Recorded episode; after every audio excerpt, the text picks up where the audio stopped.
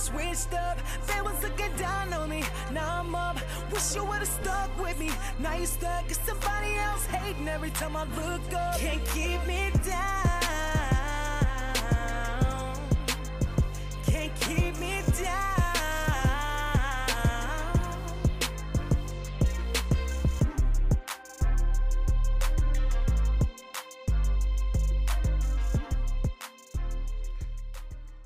What up, though? It's your man Tarek Aha back for another episode of Wild Out with Tarek, the most unapologetic podcast in the game. And you know what it is. I'm about to turn it up on you niggas like my part coming. Uh, this is a highly anticipated episode. You know what I mean? The people have been asking for it. I personally couldn't wait to do it. I've been I've been waiting to do this motherfucker. So here it is. I'm about to give y'all the game and let y'all know everything that you need to know about traveling to Egypt, right? I'm about to give you all the game. You know I'm? I'm about to tell you everything that you're gonna need to know about traveling to Egypt. You know what I mean? So here you go. Uh as you know, as some of you may know, I recently got back from Egypt and shit, and the experience was fucking phenomenal. I, I, I can't explain. There isn't a word in English that can explain what it's like to look at uh, one of the wonders of the world. What it's like to actually see the fucking pyramids, to walk up to them, to put your hands on them, to touch them. It's it's a spiritual feeling for for anybody black. It's a it's a it's a spiritual connection that we have, you know, to Egypt and to Africa as a whole. Once you go there, you will be different. Facts. It ain't no ifs, ands, or buts about it. You will not travel to Africa and leave Africa the same person you were when you got there. It's no way possible. If you grew up black in America, in the UK, in other parts of the world, and you travel back to where the first man took his first footsteps, spoke the first word, you know, wore the first shoes, it's a connection that you will feel that's inexplicable. Nothing can explain that shit.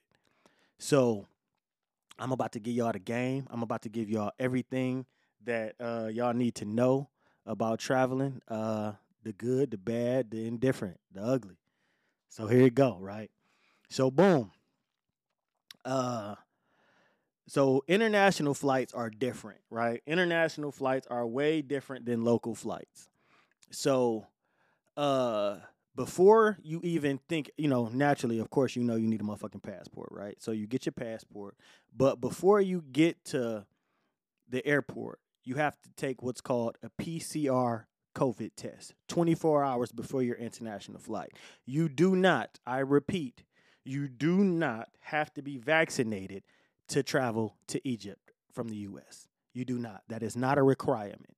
You do not have to have the COVID 19 vaccine, right? But you do have to have a negative COVID test 24 hours before boarding the plane.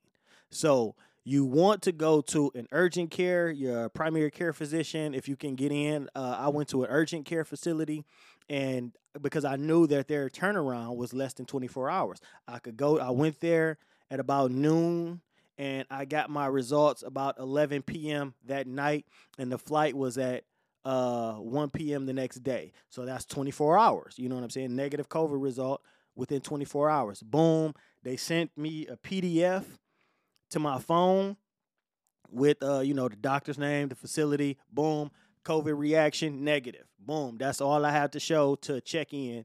Uh, when I'm when uh you know when you check in for boarding and all of that, you know what I'm saying. So they want you to see your passport, they want to see your uh, boarding pass, and they want to see a negative COVID result, right? So boom, we do that. So we leave from Detroit and we fly to Philadelphia because international flights only go to and from certain places. Everywhere doesn't fly and receive international flights. So Philadelphia is a hub, right? So we flew from here to Philadelphia, right? Uh, it's about an hour flight. We flew from Detroit to Philadelphia. It was about an hour flight, but we had about uh, roughly a five hour layover uh, before the British Airways flight went from Philadelphia to London. So we were just in the airport kicking it, you know what I'm saying, eating, chilling. I went to sleep type shit, you know what I'm saying, got some rest. And boom, so boom, the British Airways plane pulls up and boom, we show them the boarding pass, we show them the passport, and, and again, we show them the negative COVID test because now we're actually going international. You know what I mean? Now we're going from nation to nation. We're going from the US to the UK, right? So they want to see all of that information. Again, I will say it again you do not need the vaccine. You have to have a negative COVID vac- uh, negative COVID test 24 hours prior to boarding, right? So boom, the British Airways plane pulls up. We jump on the plane. Now this is besides Canada, you know what I'm saying, back in the day, this is my first time actually leaving the country and we we have a layover in London. So we board the plane and the plane is lit. A big huge 757 type plane. There's three seats on the on this side, four seats in the middle and three seats on the other side. So this plane is huge. And as soon as, you know, the last passenger gets on the plane, the captain gets on the radio and he was like, uh, you can take off your mask. You don't have to wear your mask for this flight because March 18th, the UK just relaxed its mandate for mask requirements, right? So this was the first good news that I had of the fucking trip like, damn, I get to fly seven hours and I don't got to keep this dumbass mask on, right? So I was like, that was like a breath of fresh air, literally and figuratively for me. You know what I mean? So that was great. And boom, the people, you know, the the the London people, because it's a London staff, you know what I'm saying, that that staff, that plane, the flight attendants shit, they were from London. So everybody sounded like Harry Potter to me. They was like, place your bags in the overhead lockers and and I'm like, what the fuck? Like, sound like you at Hogwarts and shit. But they were just so friendly and so polite. And the flight experience was a was a great experience for me. You know what I mean? Being my first international flight. So the food was excellent. They served us uh, liquor and beer for free, a snack. Then about mid flight, we got a meal I forget what the first meal was that I had on the way there. I remember the meal on the way back, but I forget what I had on the way there. But I know it was good. And it was a chocolate mousse for dessert. Then you get a wine. So I got some I got a red merlot and I drunk that. Then they offer you another like late little snack type lunch type deal near the end of the flight, then a final drink. So because it's a 7-hour flight from Philadelphia to London, right? So uh, the flight experience was impeccable. The fucking movie selection, they got all the new movies on the plane. Literally, they have all of them bitches. So I watched. Uh, I think I wrote them down. What did I watch? I watched uh, Venom Two. Uh, Let There Be Carnage. I watched Ghostbusters Afterlife, and I fell asleep on uh, the last Scream. So what is like Scream six or some shit or seven or eight? I forget, but whichever one that just came out, or Sidney old as hell uh, I watched that and it was dope. So I fell asleep, and by the time I woke up, we were about to land. So boom, we land at London Heathrow, right? London Heathrow is fucking huge. This is the biggest goddamn airport that I had ever personally seen, right? Besides besides the one in Seattle, besides SeaTac. That's the biggest airport that I had seen. So, uh, you know, we're in uh, London and we have a seven hour layover. So, boom, we are in there for seven hours waiting for the connection flight from London to Cairo. So, we got to figure out what the fuck we about to do. So, we fucking around and you know, you you want to see, you know, like, all right, fuck it, can we get out of here and you know, fuck around for a minute? Is there anything close? But there's literally nothing near the airport in London, right? They put the airport in a very obscure part of the city and it's nothing near it. But the the the size of the airport is about the size of four Somerset malls, right? So if you're from Detroit, you know Somerset. So so take Somerset times four. That's how big London Heathrow is. So it's a lot to do. There's a lot of restaurants. It's a Louis store, Gucci store, Prada, every fucking you know luxury brand you could think of, H and M's it's so many restaurants. Gordon Ramsay has a restaurant. There's a, a, actual Harry Potter fucking store there that I went to that I got this. Uh, the people on live can see. I got my Hogwarts notebook uh, from there, and I got my Hogwarts pen. I'm showing the people on live so they can see that right now. So we stopped in the Harry Potter store, and then we like, fuck it, well let's just you know catch uh, uh, Uber or something to Tower Bridge. So Tower Bridge, it's not London Bridge. People think that that that that nice bridge that everybody goes see, the one that was in Spider Man and all that shit with the two with the two big columns connecting the bridge. That's not London Bridge. That's called Tower Bridge. So Tower Bridge is about two hours, maybe an hour and a half from London Heathrow Airport, right? So we was like, fuck it, we got time to catch a motherfucking Uber out there, fuck around, take a couple pictures, and come back. But we didn't have a visa for the UK, right? So dude was like, the little information desk guy, he was like, I can issue you a visa, but it will only be a three hour visa, right? And if you're talking about an hour and a half and an hour and a half commute time, you're not gonna make it back here in time. You know what I mean? you literally gonna have to go there fucking step out the Uber, step right the fuck back in, and make it back through customs and you know all of that security check, TSA shit, right? So we was like, fuck it, it ain't even worth trying to leave, so we'll just kick it here. So we just found a restaurant. I got drunk. Uh, they didn't have Blue Moon, so I was over there drinking Budweisers and shit, and shots of Jameson, and we got some food and just took a fucking nap, right? So then we, you know, time goes on and uh, they're boarding. They they put up the gate for the Cairo uh, plane, and boom. So we we we board the plane. We board the plane uh, heading from London to Cairo, which is about a five and a half hour flight, right? so now we're entering the third continent, right? So I just left North America, just left Europe, and I'm headed to Africa. So that's three continents, intercontinental reek. Y'all heard the name. You seen the name change on Instagram, god damn it. I'm intercontinental reek from now on. Act like you know, you know. So we board the plane from uh from London Heathrow, and we get ready to uh head to Cairo. Right, so we're headed to Cairo. It's about a about a five and a half hour flight from London to Cairo. If you look at a map, it's really close. So boom, we get there. Uh, we get on the plane, and it's not as good as a flight as the fucking uh, Philadelphia to London flight. I ain't gonna cap. It's not as good a flight. It was a much smaller plane. The food was not as good, and they did not have TVs. So I just started reading my book uh, that I had brought because I brought a couple books with me. So I started reading my book, and you know, dozed off again and shit. By the time we woke up, it was uh we were landing in Egypt. You know what I'm saying? The captain was coming on on the mic. And me personally, I judge pilots by how smooth the landing is. Like how smoothly the actual wheels of the plane hit the runway.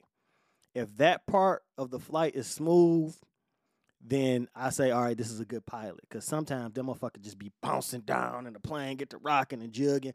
But the, whoever the fuck flew us from London to Cairo, that motherfucker was an excellent pilot because I couldn't even tell the moment that the wheels touched the ground. It was that fucking smooth of transition, right? You know, and I'm just immediately like, no matter what, you know, I, I, I fly a lot, but I'm still not a comfortable flyer, right? I know people who just own that motherfucker and they just comfortable as shit. I'm I, I still have a lot of anxiety. I'm really anxious on the plane because one wrong move and this bitch going down thirty thousand feet and can't nobody help you, right? So anyway, as soon as the plane landed, I'm just alhamdulillah, like, you know, praising God, like I fucking made it to Africa. If I don't do nothing else the rest of my motherfucking life, I made it to Africa. That moment was monumental for me and, and will always be monumental for me, right? And Africa did not disappoint. I'm gonna get into all of it, but Africa definitely did not disappoint.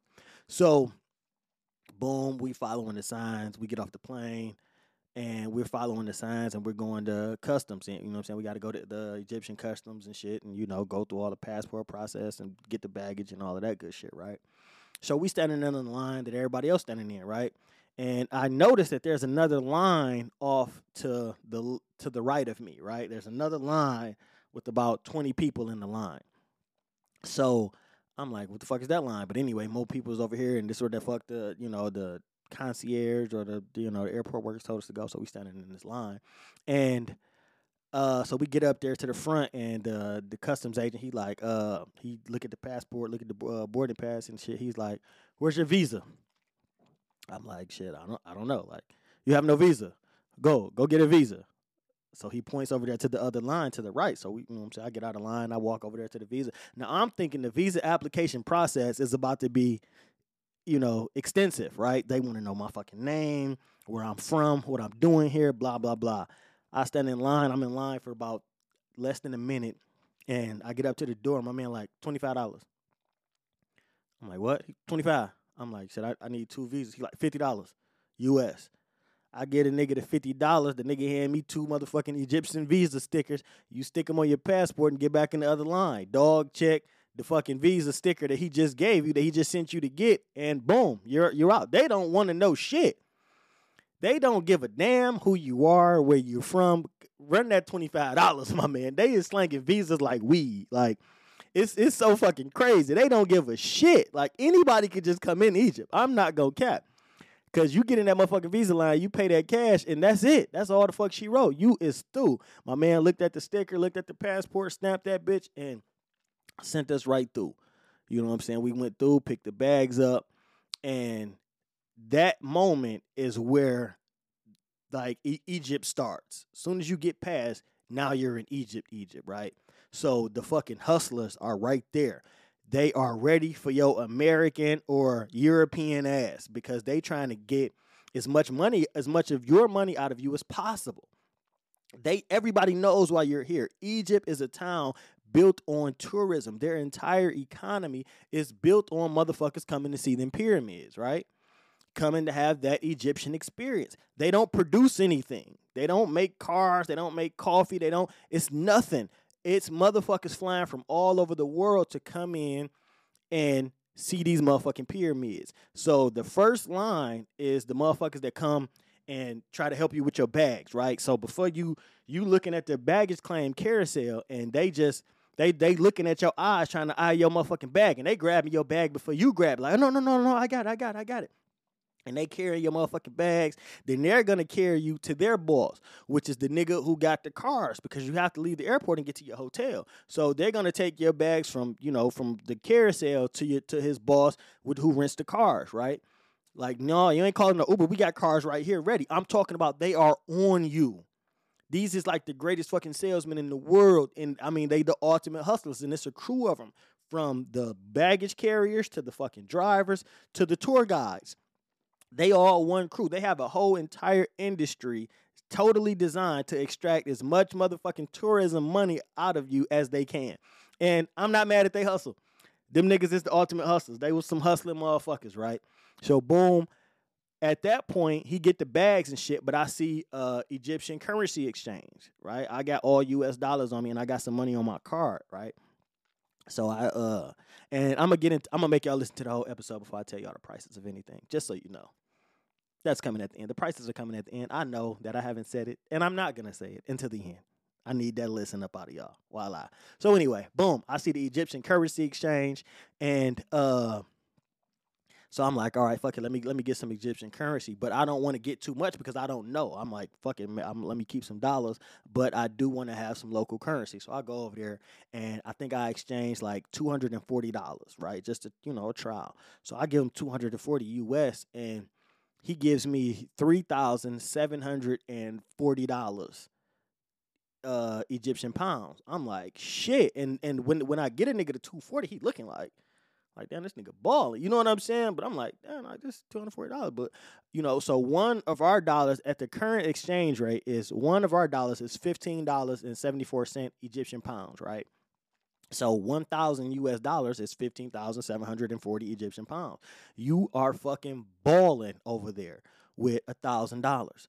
And it's not like, all right, I'm gonna exchange the money, but then I'm still paying like I would be paying dollars. No, they shit is really fucking cheap over there, even in their money. So a gallon of gas is eight dollars and fifty cent uh, Egyptian pounds. That's the equivalent to about sixty four cent in U.S. dollars. You know what I'm saying? A pack of gum, shit like that. You know, a fucking that that should be like 50 Egyptian pounds. That's like, you know what I'm saying, like $2. You know what I mean? Like like that like shit is not super expensive. You know what I mean? It's really fucking cheap. So you really gonna go over there and ball the fuck out with however much money you bring. Trust me. And there are currency exchanges every fucking where. They're all through the airport. They're at all the tourism sites, and there's several at your hotel. I fucking guarantee, right? So boom, I exchange the money. Walk outside, get to the little desk where the drivers are. My man take me to the drivers little setup and shit. And uh, my man like, all right, so where you going? We tell him the name of the hotel, Renaissance Hotel in Mirage City. He was like, okay, that's about a 40 minute drive. It, it ended up not being a 40 minute drive, but they finessing. They trying to hustle. You know what I'm saying? Again, I'm not mad at your hustle. He like, yeah, it's about 40 minutes to an hour away. I'm like, all right, whatever, whatever. He like, $35 to take you there. I'm like, cool. So I'm like, bet, run it. $35 US, right? So I'm like, all right, fuck it. If I look on Uber right now, it'd be $50 US. So fuck it. I'm gonna give you the 35, right? So my man whip out a big ass board and on the board, they got the pyramids, they got the Sphinx, they got the Nile River. He like, so what activities are you gonna do while you're here? They want to trap you and lock you into all of this shit immediately. You really just got there and still are taking all this shit in, and they trying to exploit your motherfucking tourist ass, right? And again, I'm not mad. That's the game. The tourists come here, it's a give and take situation. So they trying to get as much bread out of you as possible. Like, nigga, you want to do this? Boom, boom, boom. We'll set you up for this. Tomorrow we can have you doing this. The third day we can take you here. Woo, woo. I'm like, shit, woo, woo. But we already booked some shit online, right? So we already got some tours and shit lined up online that we have booked. And mind you, when we got there, it was like 11 p.m. Egypt time, right? So it's nighttime. So we know we're not about to do shit tonight. You know what I'm saying? We're just gonna go to the hotel, get some rest, and you know wake up in the morning and go go about our day, right? So I I, I declined the dog like no we straight because low key the nigga trying to tax for the shit. You know what I'm saying? He trying to tax because a tourist don't fucking know, and he don't know that we already booked. You know, activities in advance. You know what I'm saying? He's just trying to get get his bread up, and they trying to tax two, three hundred dollars for a tour, shit like that. So I'm like, no, we straight, whatever, whatever. So boom, the car pull up, dude come in, his name is Muhammad. It's a Muslim country. You know what I mean? Egypt is a Muslim country, predominantly Muslims. So everybody's name is fucking Muhammad, Abdullah, you know, shit like that. Very Islamic names, right? So my man Muhammad come in. Muhammad turned out to be like my low key best friend the entire fucking week that I was there. But anyway, so boom, he take the bags to the car. He like, where you guys from? You know, like yeah, you know, U.S. He Biden. Biden, President Biden, right? And this motherfucker called me Biden for a week. Like literally every time Biden, Biden, you know, just everything. Biden, oh, Trump, no good. Trump, no good. Biden, Biden, Biden, good, right? So he just going off with that. And uh so he takes us to the Renaissance Hotel in Mirage City. And like I say, dog told us 40 minutes uh, to an hour. That shit was like 25 minutes away. You know what I'm saying? Muhammad fly up there, woo, woo, woo, get us there. So while we're driving, he's talking like, so what you guys gonna do while you here? This is the third. I'm like, yeah, you know, we're gonna do the natural shit. You know what I'm saying? We're gonna go see the motherfucking pyramids. We're gonna, you know, tour. We're gonna do all this, this, and the third. So he like, all right, cool. He like, I, am plugged in with some niggas that could take you to the motherfucking pyramid. I'm paraphrasing, obviously. So he like, I'm plugged in with some niggas that could take you to the pyramids tomorrow. You'll ride a camel. You can ride a horse. You can get in a little buggy so I'm like, all right, bet. Uh, I'm like, bet, let's get it. You know what I'm saying? Let's do that shit, right? So, so uh, he was like, what time you want me to be here tomorrow? I'm like, be here at 10 o'clock, 10 a.m. You know what I'm saying? He was like, all right. He like, you promised Tariq, because I told him that my name was Tariq. You know what I mean? So he like, Tariq, you Muslim? I'm like, yeah, yeah. Oh, salam alaikum, brother. And this is that. He said, promise, you promise tomorrow, 10 10 p.m., 10 a.m. I'm like, yeah, promise, be here. You know what I'm saying? So I get a nigga a tip. I, I, try to tip the nigga when he when we pull up to the hotel. I try to tip the nigga twenty Egyptian pounds, right? Because I just got all these Egyptian money. I try to tip the nigga twenty Egyptian pounds. He like, is this? This is very small, Tariq. Like, no, no, Tariq. This this is nothing. This is nothing. This is very small, Tariq. You know what I'm saying? So I'm like, oh shit, I'm forgetting they money ain't shit to ours. You know what I'm saying? So I get a nigga like ten dollars US. He like, oh, much better, Tariq. Much better, brother Tariq. I'll, I'll see you in the morning, 10 a.m. I'll see you here, right? So boom, we uh, step into the hotel and across from the check-in so you got the check-in booth right here and then across from the check-in booth is a little bar you know what i'm saying? It's a motherfucking bar. They got the heineken signs up and shit. They got the tap. They got all the liquor. And i see i notice motherfuckers uh, at the bar you know drinking and smoking.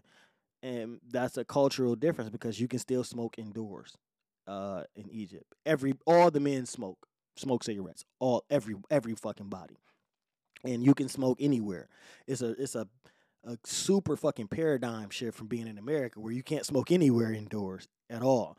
You know what I'm saying? But to hear motherfuckers smoking in the hotel lobby and then they asked us like, you want a smoking room or non smoke? I'm like, nah, smoking and shit. So I asked them like, all right, shit, you know, we just got in, you know what I'm saying, a little bit hungry and shit, and I definitely take a drink. I'm like, what time the bar close? He was like, excuse me? I say the bar. I point over to the bar. I'm like, what time does the, the bar close?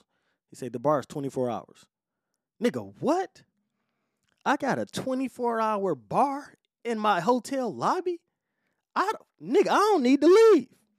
I was lit as fuck. Like, oh shit, I can come down this motherfucker at three in the morning, get a beer some chicken wings. Get the fuck out of here. This is heaven, right? And he was like, seeing me smile. She like, yeah, he like, it's three restaurants, four restaurants in the bar as well. So he pointed the four restaurants out. It was two on this side and there's two on the other side. A Chinese restaurant, a dope, current, hip karaoke type shit where I ate the most. A Mediterranean restaurant and a buffet, all in the fucking hotel lobby, but the restaurants all closed at midnight. But again, like you say, the bar 24 hours. You go down there and get a motherfucking martini and, you know, some mozzarella sticks at four in the morning. And that's what the fuck I was doing, right? Minus the martini. But so yeah, so boom, we check into the room and we chilling, right? And the room is fucking beautiful. This is a four and a half star hotel. Uh very expensive, but the room it was worth every fucking penny. You know, I posted pictures on Instagram and Facebook. If you saw them, uh, I'll probably post some more when I post uh, the link to the podcast. But the fucking hotel was beautiful, right? So boom, we you know we get in, you know, take our bags down, you know what I mean, take showers and shit, and lay down and kick it. We got a we got a bright and early morning. We about to get to it early in the morning, and show enough, my man was there. Fuck 10 a.m. My man was there 9:30. They called him from a room like, "Hey, your driver's down here, right?" So let me tell you uh, a little bit about this process. So they're calling saying our driver is down here. So when we pulled up to the hotel the night before, there's uh, a police officer outside of the gate of the hotel. So you have to go through a gate to pull up to the door of the hotel. So there's a police officer outside of the gate. He has a dog. So when when Muhammad pulls up, we in the back. Muhammad pulls up uh, they take the dog and walk the dog around the car. He has to pop the trunk. The dog sniffs the motherfucking trunk. They walk back around. Uh, he gives him, he gives the ID to uh, to another officer, and uh, the officer takes a picture of the ID of his uh photo ID of his driver's license and takes a picture of his license plate. Right? I'm like, why the fuck are they doing this? I find out later, and I'll tell you in a second why they do this. But this is the entire process. So they know the drivers coming and going, right? So they call the hotel lobby calls us and lets us know that the driver is down here, right? So boom, we come downstairs. Uh, I come downstairs, so I'm like, "Hey, bro, I need a uh, a charger because my charger does not work in Egypt because the plugs are different. They don't have United States plugs in London or in Egypt."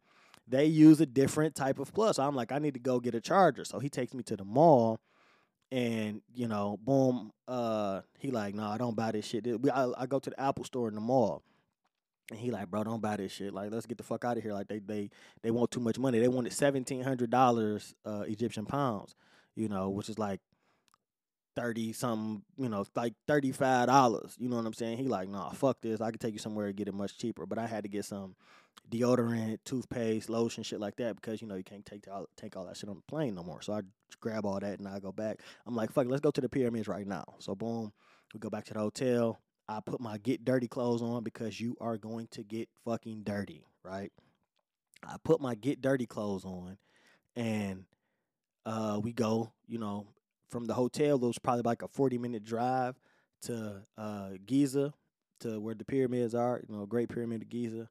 So it's probably like a 40 minute drive. So we're right. So we're in the hotel is in what they call New Cairo. So, you know, Egypt is the country, Cairo is the state, and New Cairo is the city, right? So the hotel was in New Cairo, and all of that shit is very fucking new. It is super fucking gentrified, right? Starbucks, H and M, Apple Store, you know, all of that shit. I didn't see a Walmart, but they have a Walmart equivalent. You know what I mean? So so we're in New Cairo and we have to ride about 40 minutes to Giza. So we have to ride through actual Cairo where the airport was and then ride to Giza. So you see the fucking stark differences from New Cairo, where the rich people and all the fucking uh, Caucasian colonizers live, versus you know Cairo and Giza, where the actual Egyptian people live. You know what I'm saying? And the African people where they all live, right? So you see the very, it's it's fucking jarring the differences, right? It's like how we do when we fucking cross Eight Mile, but times ten. You know what I mean? So we ride to the fucking pyramids and we get there. Uh, my man, like he he passed us off. The our driver passes us off to another guy. And he like, you know, he giving us tea. You know, they have a big fucking setup where they're trying to sell us shit, perfumes and oils and all of this shit, and uh, actual artwork. You know, drawn on papyrus. They they trying to set they taxing like a motherfucker. They want two three hundred dollars for this and you know, fifteen thousand Egyptian pounds for this, which is like three, four hundred dollars for that, for this painting, and they glow in the dark, and they got pyramids and Anubis, and you know, all Cleopatra and all of this shit, and it's dope. It's you know, it's, it's some dope shit to have. I just wasn't interested. You know what I'm saying? So boom, he like, so what do you want to do? He like, you want to take a horse, you want to take a camel, or you want to take a carriage? Uh, to the to see the pyramids. I'm like, shit, camel, nigga. I'm in Egypt. Fuck out here. I rode a horse before. I want to take a motherfucking uh camel. Fuck out here, right? So uh so he pull up the motherfucking camels and shit. So we get on the camels, and mind you, they have not told us the price of the tour yet. So because that's all I'm asking, how much, how much, how much? Because mind you, I've already booked. We've already booked a tour for tomorrow to do the same thing. But I'm like, fuck it. If we can hear, we can do it right now. Let's do it right now. So boom, we do it uh, that day. But they that they like, we gonna tell you the price at the end, right? So I'm like, all right, fuck it. You know what I mean? Okay, cool. Now uh, he passes. So He's like, "We're gonna give you a great tour guide. If you like the tour, tip the brother. If you don't like it, don't tip." I'm like, "All right, cool. You know, I, I like that. You know what I'm saying?" And, and, Abdullah takes us, and he like, "Same. You know what I'm saying? Hey, if you like the tour that I give you, you like the experience, then you know I'd appreciate a tip. If not, don't give me shit. You know what I'm saying?" So, but once Abdullah finds out that I'm Muslim, he's like, "Tariq, alhamdulillah, Allahu Akbar." you know, alhamdulillah, my brother Tariq, how does it feel, you know, being being Egypt, being Africa, you know, mashallah, you know, and like like the tour just went from zero to fucking a hundred, you know what I'm saying, real quick, right? So the brother just, you know, he asked me about the U.S. He asked me about the states. Asked about how long I've been Muslim. I'm asking him, you know, shit. We, you know, we speaking back and forth, you know, in the little bit of Arabic that I do speak, I'm not fluent at all, but I'm, you know, inshallah, I'm, I'm, I'm gonna learn. I'm gonna get, I'm gonna get back on it. But we, we speaking in a little bit of Arabic and shit. So they, you know, they riding us through. It's not like you pull up and then you just at the fucking pyramids, right? You gotta navigate through a town. You know what I'm saying? Because Giza is a city. The pyramids just happen to be in the middle of the fucking city. But you got to navigate through the town, right? So we going through back alleys and hallways and cuts and shit. And this motherfuckers know you ain't from there. We don't we ain't dressed like them. We don't look like them. We don't talk like them. So you got all of these, you know, poor people like, hey, yo, that motherfuckers is trying to sell you shit. Motherfuckers is asking you for money. It's just all type of shit. You know what I'm saying? So he's navigating us through. Then he like, all right, get off of the camels. Then we approach this big gate. He like, y'all get off the camels, and then we got to walk through this gate. And uh, my man gonna walk the camels around, and then we'll get back on him. I'm like, all right, cool. So we we get down off the camels. It's extremely fucking hard getting on and off a camel because how camels sit down and stand up. So I'm damn you your abs are gonna get strong. Getting on and getting off a camel. You gonna have some strong ass abs. Your core is gonna be right fucking with them camels, right? So I damn near fall getting off this motherfucker. So we walked through around through the gate. You know what I'm saying? They got the fucking police barricade. My man show him the tickets. He point us out. The police pull us through. Then now we're on the other side of the gate, and that's the first time because before this time the pyramids are in the distance. Like they're far away. You saw them from the freeway. They stand up tall so you can like see them in the background. You see the tip in the background. But once you walk through this big ass steel gate, now it's like, oh shit, that's a fucking pyramid right there. Like, fuck, right? It's it's I cannot explain it. I wish there were words. I cannot explain it, right? So, boom, we walk through the gate. My man come back with the camel. So it's uh Abdullah and it's a younger guy. That's our tour guys, right? So they leading the motherfucking camels, making sure the camels don't trip the fuck out. He was like, camel much better than horse. Horses are fucking crazy. Camels really calm animal, really calm, really cool animal. You know, camel. He's like horses. They'll they they'll wild out at any fucking moment. So Abdullah's on the horse. That's the guy I took the picture of. He's on the horse, and we're on the camels. And, you know, he's fucking recording the video. He like jump. He's stand right here. All right, now point this way. Now jump in the air. Now hold your hands like this. So getting all the those crazy shots, you know, in front of the pyramids, and he's just giving us the history of, of the shit, right? He was like, you know, the pyramids are five thousand years or over five thousand years old. The the three main pyramids are the largest pyramids on Earth. Then there's six little pyramids. So in Giza, there's a total of nine pyramids. It's the three main for the grandfather, the father, and the son.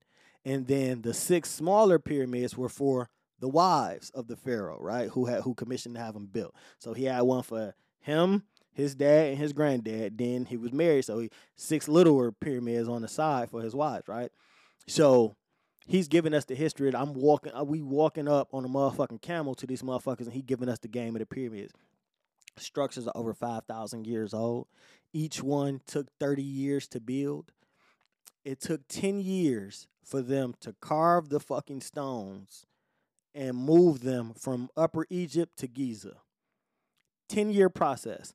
So they up in Upper Egypt because that's where this, the, the the limestone and the stones that they use they were in northern Egypt, right? So they were in Upper Egypt, and it took them ten years to carve all of that shit out and move them from there in Upper Egypt down to Giza to construct the pyramids, right? So boom, it took them that that took 10 years. Then it took 20 years for them to actually assemble the fucking Legos, the blocks, the stones, and construct and erect the pyramid, right? So a 30 year process for each one. So, and you know, they didn't have machinery. You know, you I know y'all seen ancient aliens and all of this stupid ass shit. Fucking Caucasian people trying to explain how they built the motherfucking pyramids. He was like, you know, you know how they built the pyramids? Slaves. That's how the fuck they did it. Over three hundred thousand slaves died building the pyramids, and in front of the pyramids is the tomb where they used to bury the fucking slaves. The pharaohs and the kings and the queens were entombed and enshrined inside the pyramids, but the motherfuckers who, the slaves that died building them, buried them niggas in the sand right in the front because they was dropping several hundred a day. Several hundred slaves a day died doing this arduous back-breaking labor of extracting of you know erecting these motherfucking pyramids and you fucking feel it. You feel the beauty, you feel the power, you feel the sadness. It's a spiritual thing. I can't explain it, man. I, I cannot explain what I felt. It's motherfuckers out there passing out. Motherfuckers is out there crying. We're talking about one of the seven wonders of the world. And you fucking laying eyes on this some shit that was around before Jesus. Some shit that been around and still is in pristine fucking shape. Be, seeing as how everything that, that has happened to it over the years. Colonizations, motherfuckers coming through trying to destroy the shit, and the motherfuckers is still standing. I can't explain what that feels like. You have to experience it. There is no words.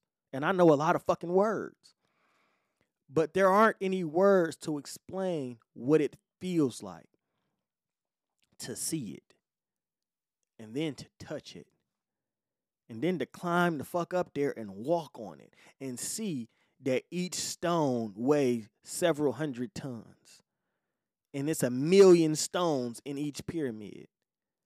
So a million times several hundred times a ton 2000 these fucking pyramids weigh 60 million tons or some shit like that. Probably 100 million tons. And humans built this shit. Wasn't no motherfucking ancient aliens. Slaves did it and died doing it. It's it's inexplicable. Every black person in America needs to experience it. And by the end of this podcast, I'm going to give you the game on how to do just fucking that. Because I don't want to be the only one. I want to see everybody's pictures from in, in front of the motherfucking pyramids. I want all y'all to go. And it's easy. It's, it's it's not a difficult thing. Just like you get up and go to fucking Miami and Las Vegas and Atlanta and them goofy ass cabins in Tennessee. Two of those trips and you can go to Egypt. Voila. Two of those trips and you can go to Egypt. It's really just that simple, right? So uh yeah, so we're there and we're taking the pictures and we're you know, we're doing the we're, on the fucking camel, bro. I'm on a fucking camel and I'm riding up to the motherfucking pyramids, man, and you know, we taking all of these pictures and it's beautiful, it's surreal, it's inexplicable. And uh so boom, this is the first day. This is still day 1, right? So uh we we go we head back you know after the tour we head back to uh, the tour guide place and that's when they tried to hit me with the price right they tried to charge me $380 for the tour right which i'm not gonna cap i would have paid it if it's worth it's worth $380 right it's it, it it's worth to to be from america to get to egypt to ride a motherfucking camel up to the motherfucking pyramids to stay out there for as long as you like, get all of this information, take all of these beautiful photos and uh, pictures and videos and shit. It's a once in a lifetime experience. So $380 is cheap for that to me, but that's not what it costs, right? So uh, we had booked it earlier and we were going to go the next day, and the whole trip for that same experience was $80 online, right? 80 fucking bucks.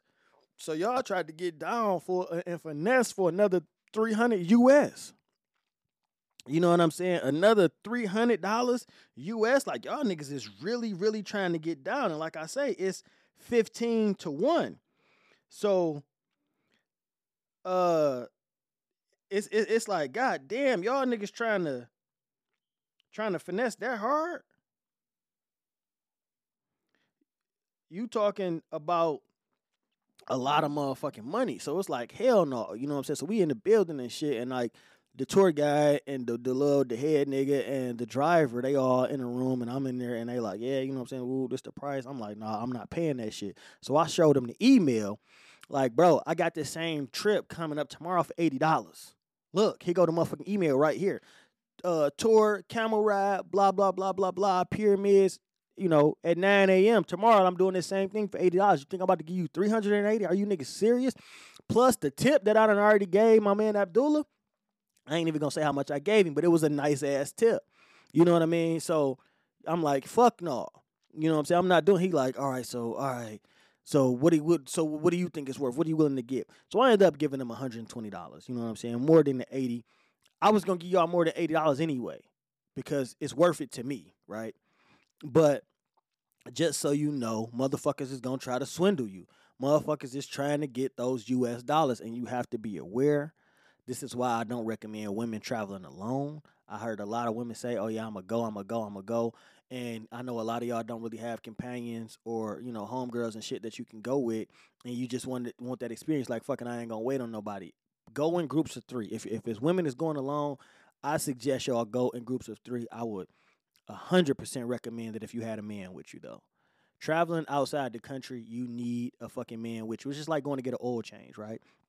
So when a chick go to get a motherfucking oil change, they trying to charge you hundred dollars for the filter, and you know we got to flush the system. That's another hundred and fifty. You end up spending five, six hundred dollars for a fucking uh, sixty dollar oil change because they know you don't know, or they, you know, the assumption is you're a woman, you don't fucking know. That's why you uh, changing oil on your own car, versus having a man and they ain't gonna try to finesse me when I go get my oil change the way they try to finesse y'all. And it's the same thing there. They're gonna try to take advantage of you, right? and it's just the nature of the business. A tourist town, with a tourist economy, they want your tourist ass dollars and they will try to take advantage of you. So learn from my experience. Book your tours and all your activities online. And I'm going to give you another reason why uh, the finesse is one, but another reason is safety and security, and I'm gonna get to that part in a second, right?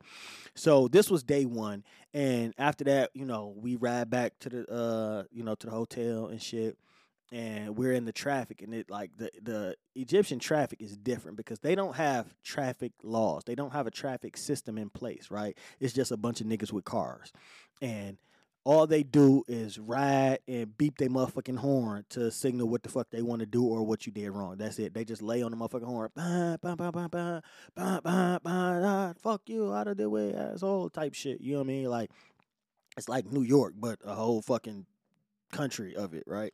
So the traffic was crazy. I took so many videos of the motherfucking traffic, you know what I'm saying? And uh Muhammad, the driver, he like, why did you take a video? I'm like, bro, this shit is crazy. He like, yeah, we really need a traffic system here, like the process to get your license, and they just let motherfuckers and you know what I'm saying?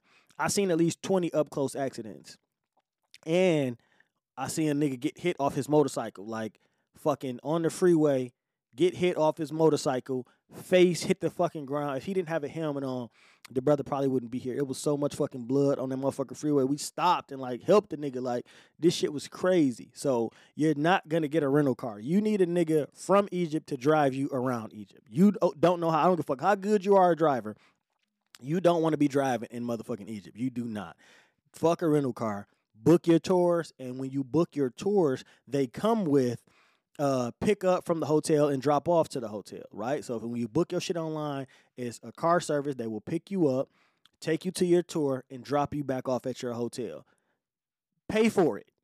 You know what I'm saying? Fucking pay for it versus calling all of these Ubers and then trying to buy tickets when you get there. Just book your shit online, and I'm gonna give you the app where we booked all our shit uh, at the end. Haha. so that's day one and you know we go back to this fucking beautiful hotel and i'm just i'm in awe right? I'm i'm fucking shocked. I can't believe what's going on. But when we get back to the hotel so when you leave the hotel when you leave wi-fi your phone doesn't work at all. Like it's just a pretty camera at this point right? So as soon as you fucking land in egypt your uh, whatever your service provider is, is going to send you the that free text international rates uh, I'm with AT and T, so they told me it will be three dollars a call, thirty cent a text, and fifty cent per picture that I sent. But my phone don't work. Period. It doesn't work at all in Egypt unless I'm on Wi-Fi, right? So as soon as you leave the hotel, you will ha- like your phone is just a pretty camera. It, you can't do anything with it. All you can do is record. So it really forces you to be in those moments to actually be at the pyramids, not looking at your comments, not trying to go live. It forces you to bask in the experience that you're having, which is wonderful for me.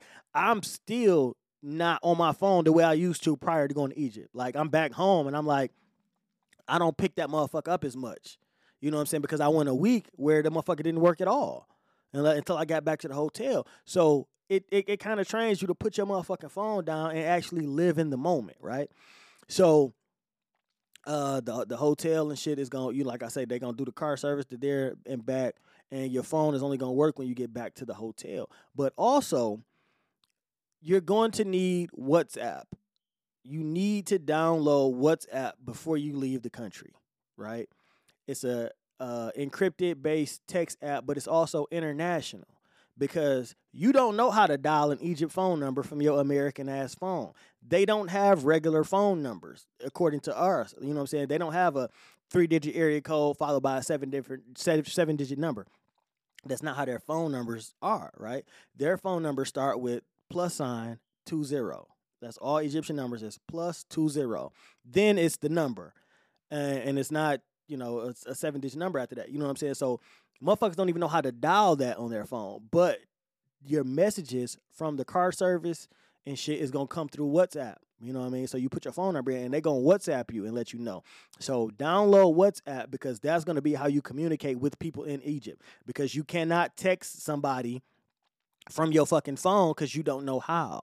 But if they on WhatsApp and you on WhatsApp, then y'all can communicate. You can communicate with the driver. You can communicate with the company that you booked your uh, tours and activities through, right?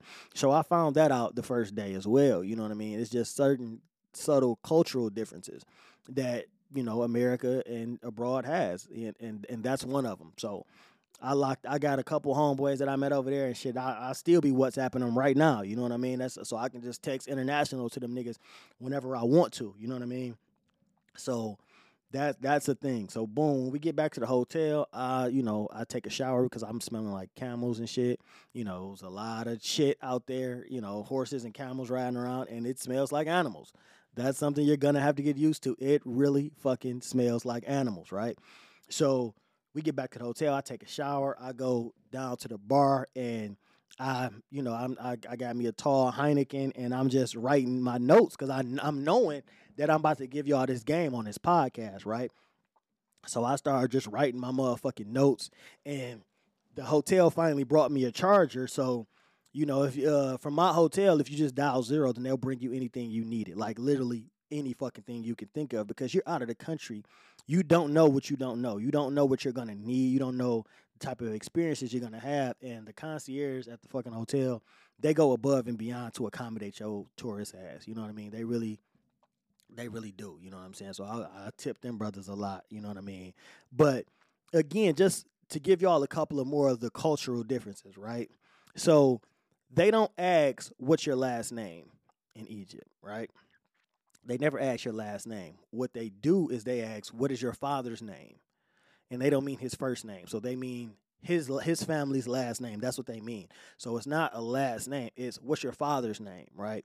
And because they don't have the single parent epidemic that we have, uh, and no matter what, when a kid is born, they're named after their father. They're never named after their mother. You know what I'm saying? They never take their mother's maiden name. It's always after the father. And that's how they trace generations. You know what I'm saying? Generations and generations. So they always ask, "What's your father's name?" You know, so they'll, "Oh, your name." All right, boom. You know, Tarek. What's your father's name? Lindsay. You know what I mean? So it's like, damn, okay. And it's just a, a subtle cultural difference. You know what I'm saying? But it's a lot of them motherfuckers. It's a lot of them. And another thing that is gonna, you know, fuck you up is Egypt doesn't have Cash App, right? So if you have Cash App on your phone, don't log out because you will not be able to log back into your Cash App until you leave Egypt because they don't have that. If you're there and you're already logged into your Cash App account, it will still work. You can still send and receive money. But if you ever, for any reason, log the fuck out, you will not be able to log back in. I learned that the hard way. You know what I mean? So, yes, Egypt does not have Cash App, so you will not be able to use your shit, right? Uh, so boom. The first day is done.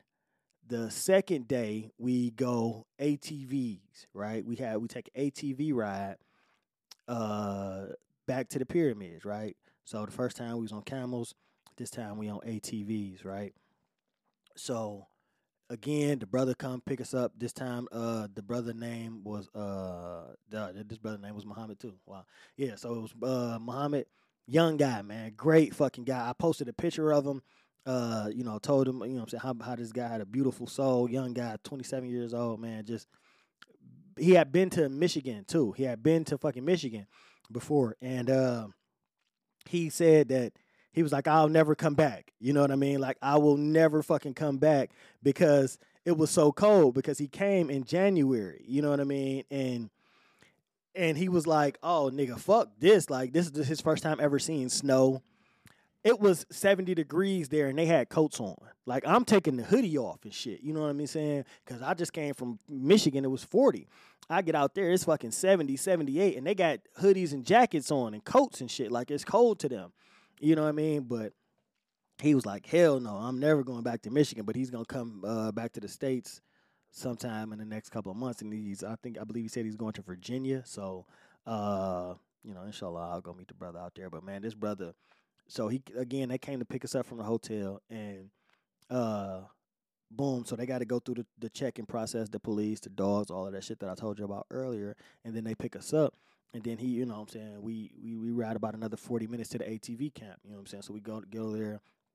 So it's uh me uh so it's a it's two tour guides and shit right? So they riding us through the motherfucking like again you got to go through the hood but this time it was probably like two miles right and we rode through the motherfucking trenches. You know what I'm saying of Egypt. Like tourist Egypt and Egypt Egypt are two totally different places.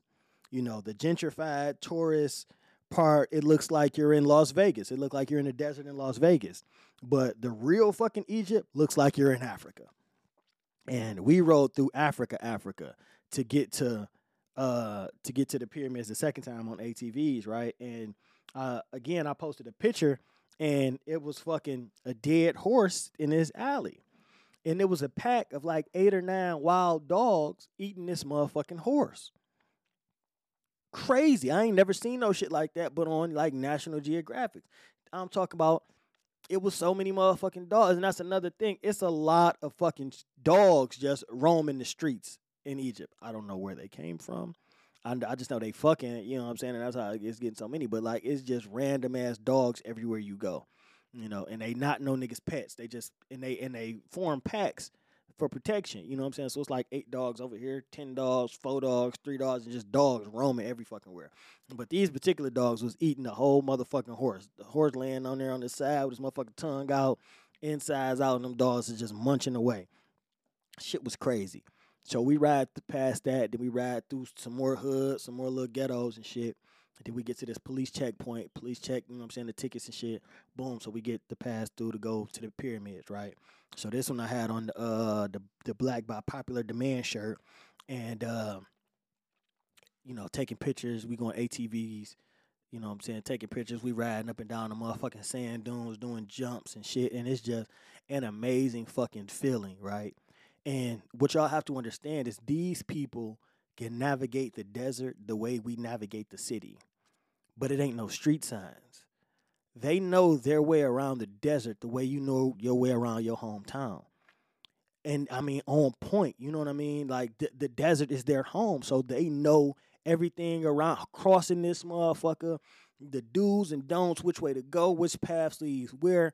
And the average person would just you know, you'll walk two miles in inland to the desert and just be fucking dead because you don't know which way is up no more. You don't know where the fuck you going. But they can navigate that motherfucker, man, and you know, around hills and dunes and man, it's it's it's amazing to see. It's amazing. It's astonishing to witness. You know, but you have to witness it, right? It's it's nothing that I can say over this podcast that's gonna resonate and make you feel what it feels like. You have to go, which is why I'm giving y'all the game. So my brother Muhammad, you know what I'm saying, we had a great time. Uh, boom, we go back to the motherfucker hotel. We chilling. Later that night, we hop in the shower. Shit, later that night, we go on the Nile River tour, right? So another brother, uh, Hazma, he comes and picks us up, and we travel to the Nile River. We chilling you know, on on the dock waiting for the motherfucking uh the boat to pull up and shit. So, and this is where I found out about the police, right? Uh, so I'm asking the questions and shit because he like, yeah, they they really own it. You know what I'm saying with the police. I'm like, yo, what's up with the police here? Like, like what's going on? He was like, well, Egypt has three types of police, right? We have a public police, traffic police, and tourist police. So I immediately pulled my notebook out, like, man, what, like, what are you talking about? He's like, yeah, well, you know, the public police, those are the guys you see in the trucks, you know, six or seven, they got AKs, they look like military, right? The public police look like the fucking military. And that's really basically what they are, like the the fucking the, the fucking Egyptian army patrolling, making sure you know, ain't no funk or no wars and shit popping off. That's all the fuck they do. They don't handle nothing else the traffic police just clean up accidents because there are thousands of accidents per day because they have no traffic system. They're trying to implement one, but it's it's it's culturally different trying to get them to abide by traffic laws when they've never had any. You know, when it all it is is desert and y'all, you know, been riding horses and camels and now you're on these paved roads, it's it's a, it's a hard adaptation, right? So the traffic police just clear up accidents and ambulance your motherfucking ass and tow your shit the fuck out the way so traffic can keep going. But the tourist police, very interesting, right? So the tourist police, what they do is like I say, whenever you, so you book your trips online, right? Your driver is gonna know who you are because the people in the hotel know who you're there to pick up. You know what I mean? They have this system in place to protect tourists because this is th- what their economy is based on. They don't want anything to happen to you. So they protect yo touristy motherfucking ass because they know a couple tourists get fucking snatched up or get robbed or get killed, motherfuckers gonna stop coming here, and we don't want that because our economy will fall apart. So they have a whole sector of their police force dedicated to protecting tourists, right? So like I say, this is why you use the online companies to book your activities because when they do, they know who they are. They search these motherfuckers' cars, take photos of their IDs, and they know the police know where they're taking you.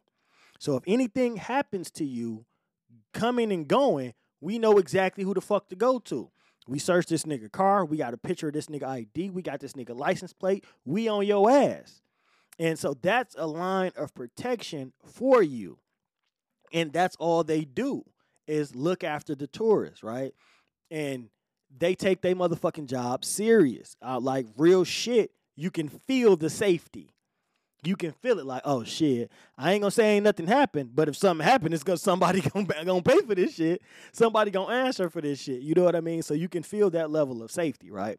So the brother Hamza, Hazma, he was uh excuse me, Hazma, he was uh breaking that down to us and you know what I'm saying and letting us know like yeah you know what I'm saying ooh that's why they do this. And at, at, the activities at the pyramids at the Nile they have other tourist police so like boom all right and this nigga checked in they here boom boom boom boom get him on the boat boom get him off the boat all right get him back to the apartment um get him back to the to the hotel. So that level of safety is there.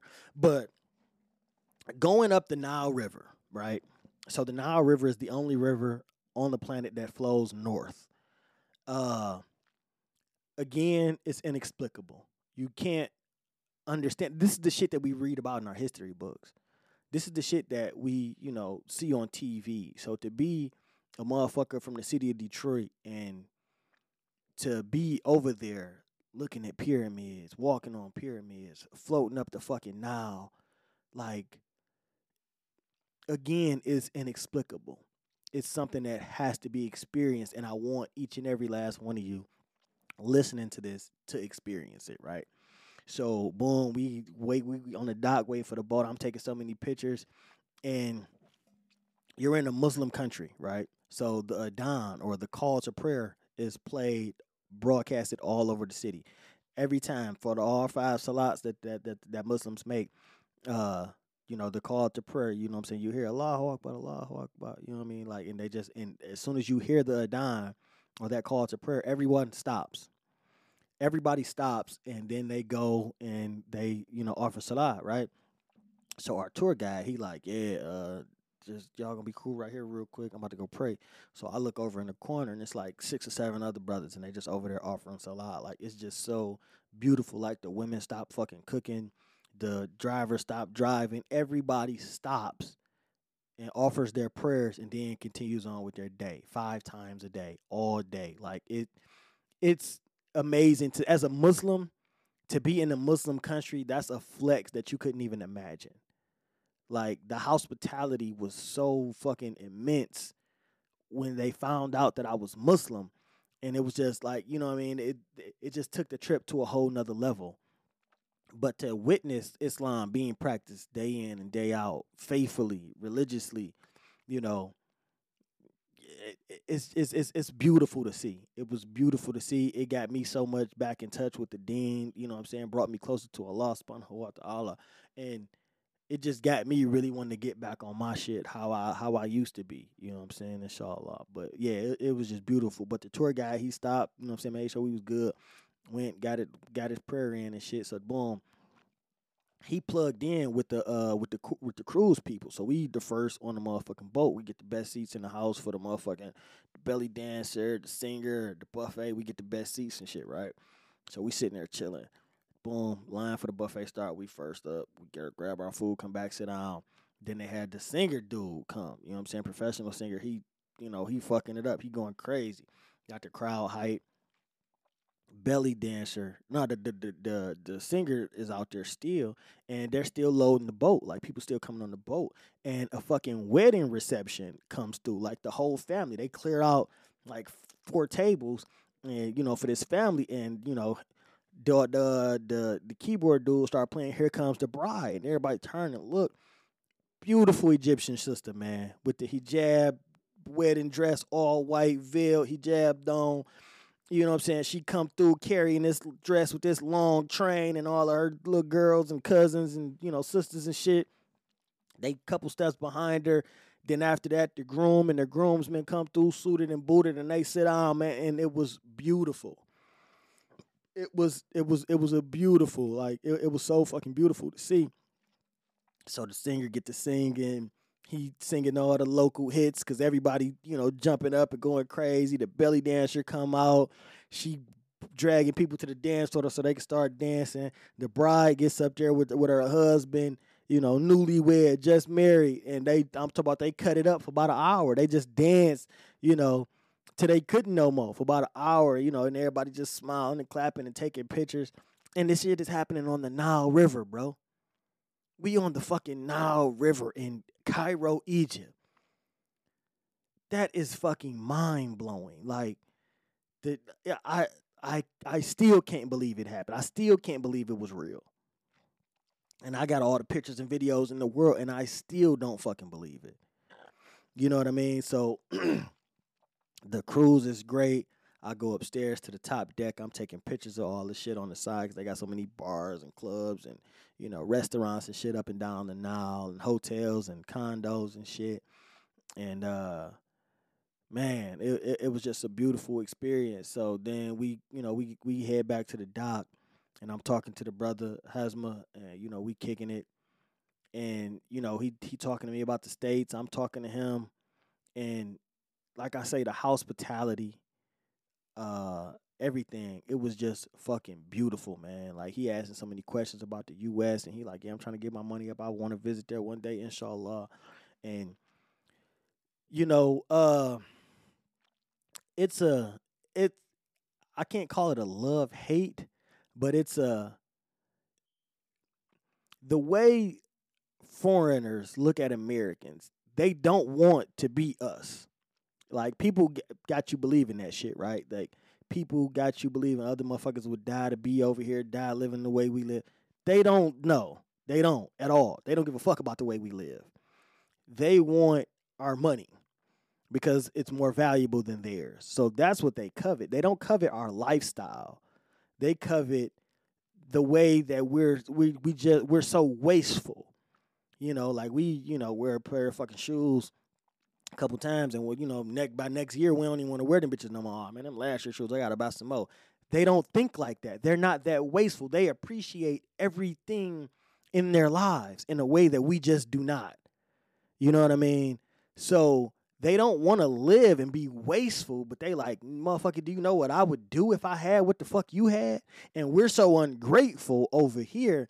They like, motherfucker, y'all got all the opportunities. So like again, they don't want to live the way we live, but they wish they had the opportunities that we have. I'll put it that way. They do not want to be Americans. They do not want to live like Americans. These are some of the happiest people I have ever encountered in my life.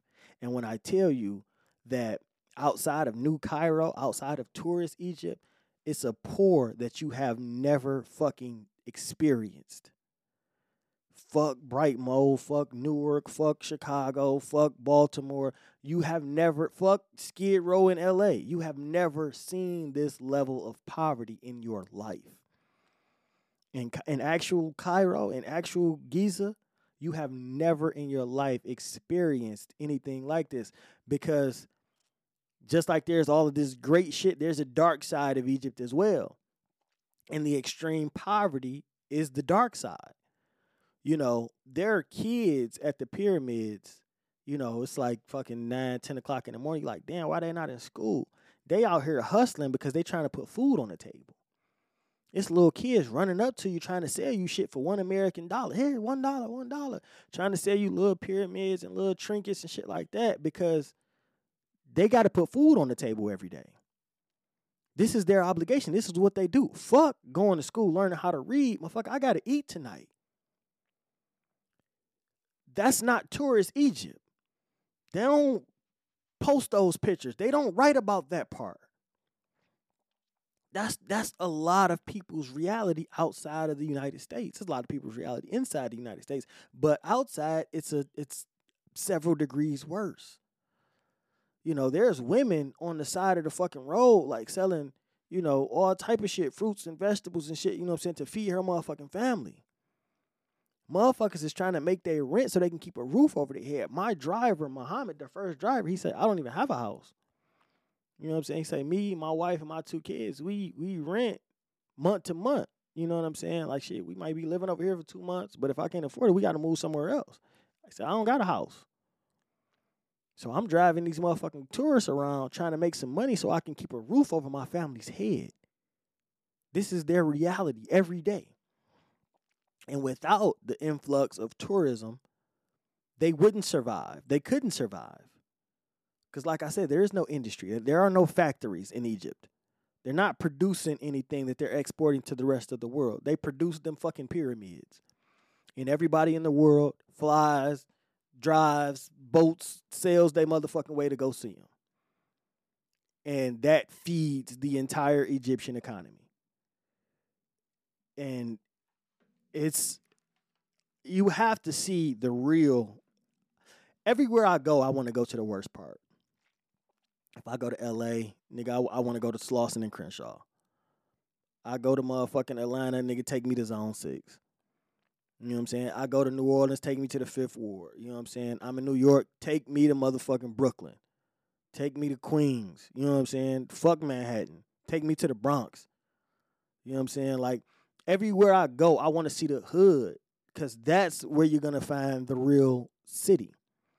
You can't come to Detroit, go downtown, and think you know what the fuck Detroit is. You can't go to New York, go to fucking Wall Street, and think you know New York City.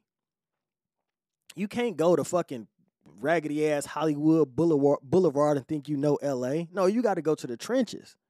You got to go to the hood because that's going to give you the essence of that actual place. And that's exactly what I wanted to do with Egypt. Take me to the trenches. Take me to the to, to the, the fucked up part. Let me see that reality. And that will give you a perspective in your life, in your mind, in your heart that you have never had prior to. I guarantee it. I fucking guarantee you will never be the same after witnessing something like that. But again, these motherfuckers ain't woe is me. They smiling. Biggest smiles you ever had. The suicide rate in Egypt is less than 3%. They don't kill themselves. They they don't. You know what I'm saying? They not ha- they not oh woe is me, I'm fucked up and you know, oh I'm I'm you know, I don't got no money and all that. No. Less than 3%. You know the suicide rate in the US from 2020 to 2022, the US suicide rate increased by 30%. It went from 10.4 to 13.5 suicides per 100,000 people the highest recorded rate in 30 years. We got the highest recorded suicide rate in 30 years, and it's been worse since the fucking pandemic, since we've been locked up in the house for two years. Suicide rate increased even more. Egypt, the entire fucking country, less than 3%. Them people not over there sad. Them people not over there, woe is me. They're living in their reality and they're happy. And to see somebody with so little, with the biggest smile on their fucking face, has me thinking, what could I ever complain about? What could I ever bitch and moan about?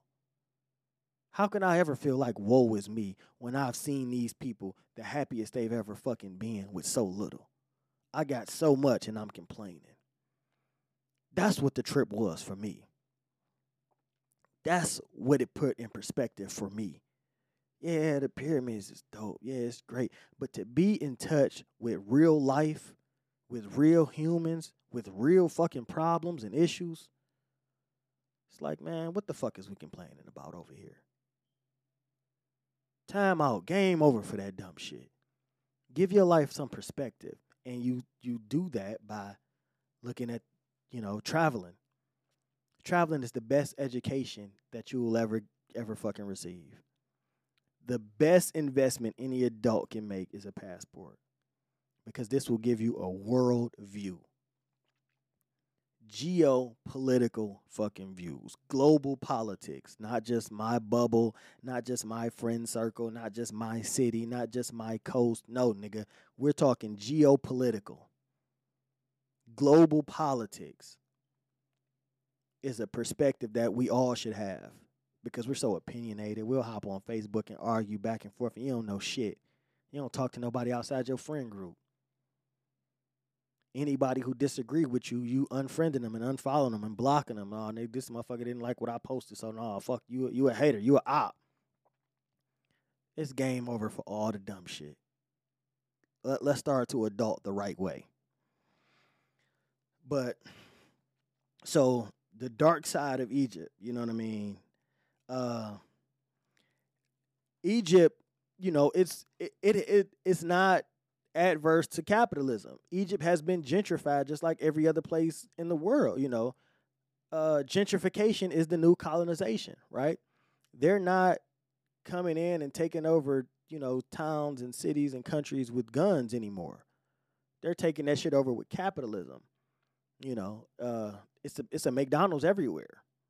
It's a Starbucks and a H and M and an Apple everywhere. So they're becoming uh, more westernized over there, you know, in, in places like New Cairo, in places like Cairo, you know, you see the the modern apartment buildings popping up and you know the shops and shit because you got a lot of people who are not from there who went over there to live, right? Uh, a lot of a lot of colonizers, y'all know who I'm talking about. They they live over there. You know what I mean? They you know whatever the fuck reason they they live over there, right? And you know they want to do and they want the, their comforts and their amenities so Egypt has been gentrified, which is why you have to go to the real cities in Egypt. You know what I'm saying? You can't just stay in tourist Egypt. I mean, you could, but it's just not worth it to do so in my opinion. It's it's just not worth it. You know what I mean? To to just go there and, you know, take a couple pictures at the pyramids and, you know, all right, I'm out. No, I want to see the essence of anywhere that I go you know but again that's just me that may not be that may not interest you at all but you know. So that's the dark side is that uh it's been gentrified like a motherfucker. So you know just expect that. And you know it's extreme poverty. Extreme poverty because everybody doesn't work for a tourist agency. Everybody doesn't work for this car car service or a hotel or at a restaurant. You know what I'm saying? You have people who are still living in the old time ways over there. And you know, the the the big businesses are are making it hard for them and making it damn near impossible for mom and pops to survive. Just like it's happening over here, all the brick and mortar shops are closing. You know, because Amazon, because of Walmart, you know, so ain't no mom and pop shit surviving. It's it's like that over there, but times a thousand. You know, because this motherfucker literally got, you know, a horse and a cart and some garlic on the back.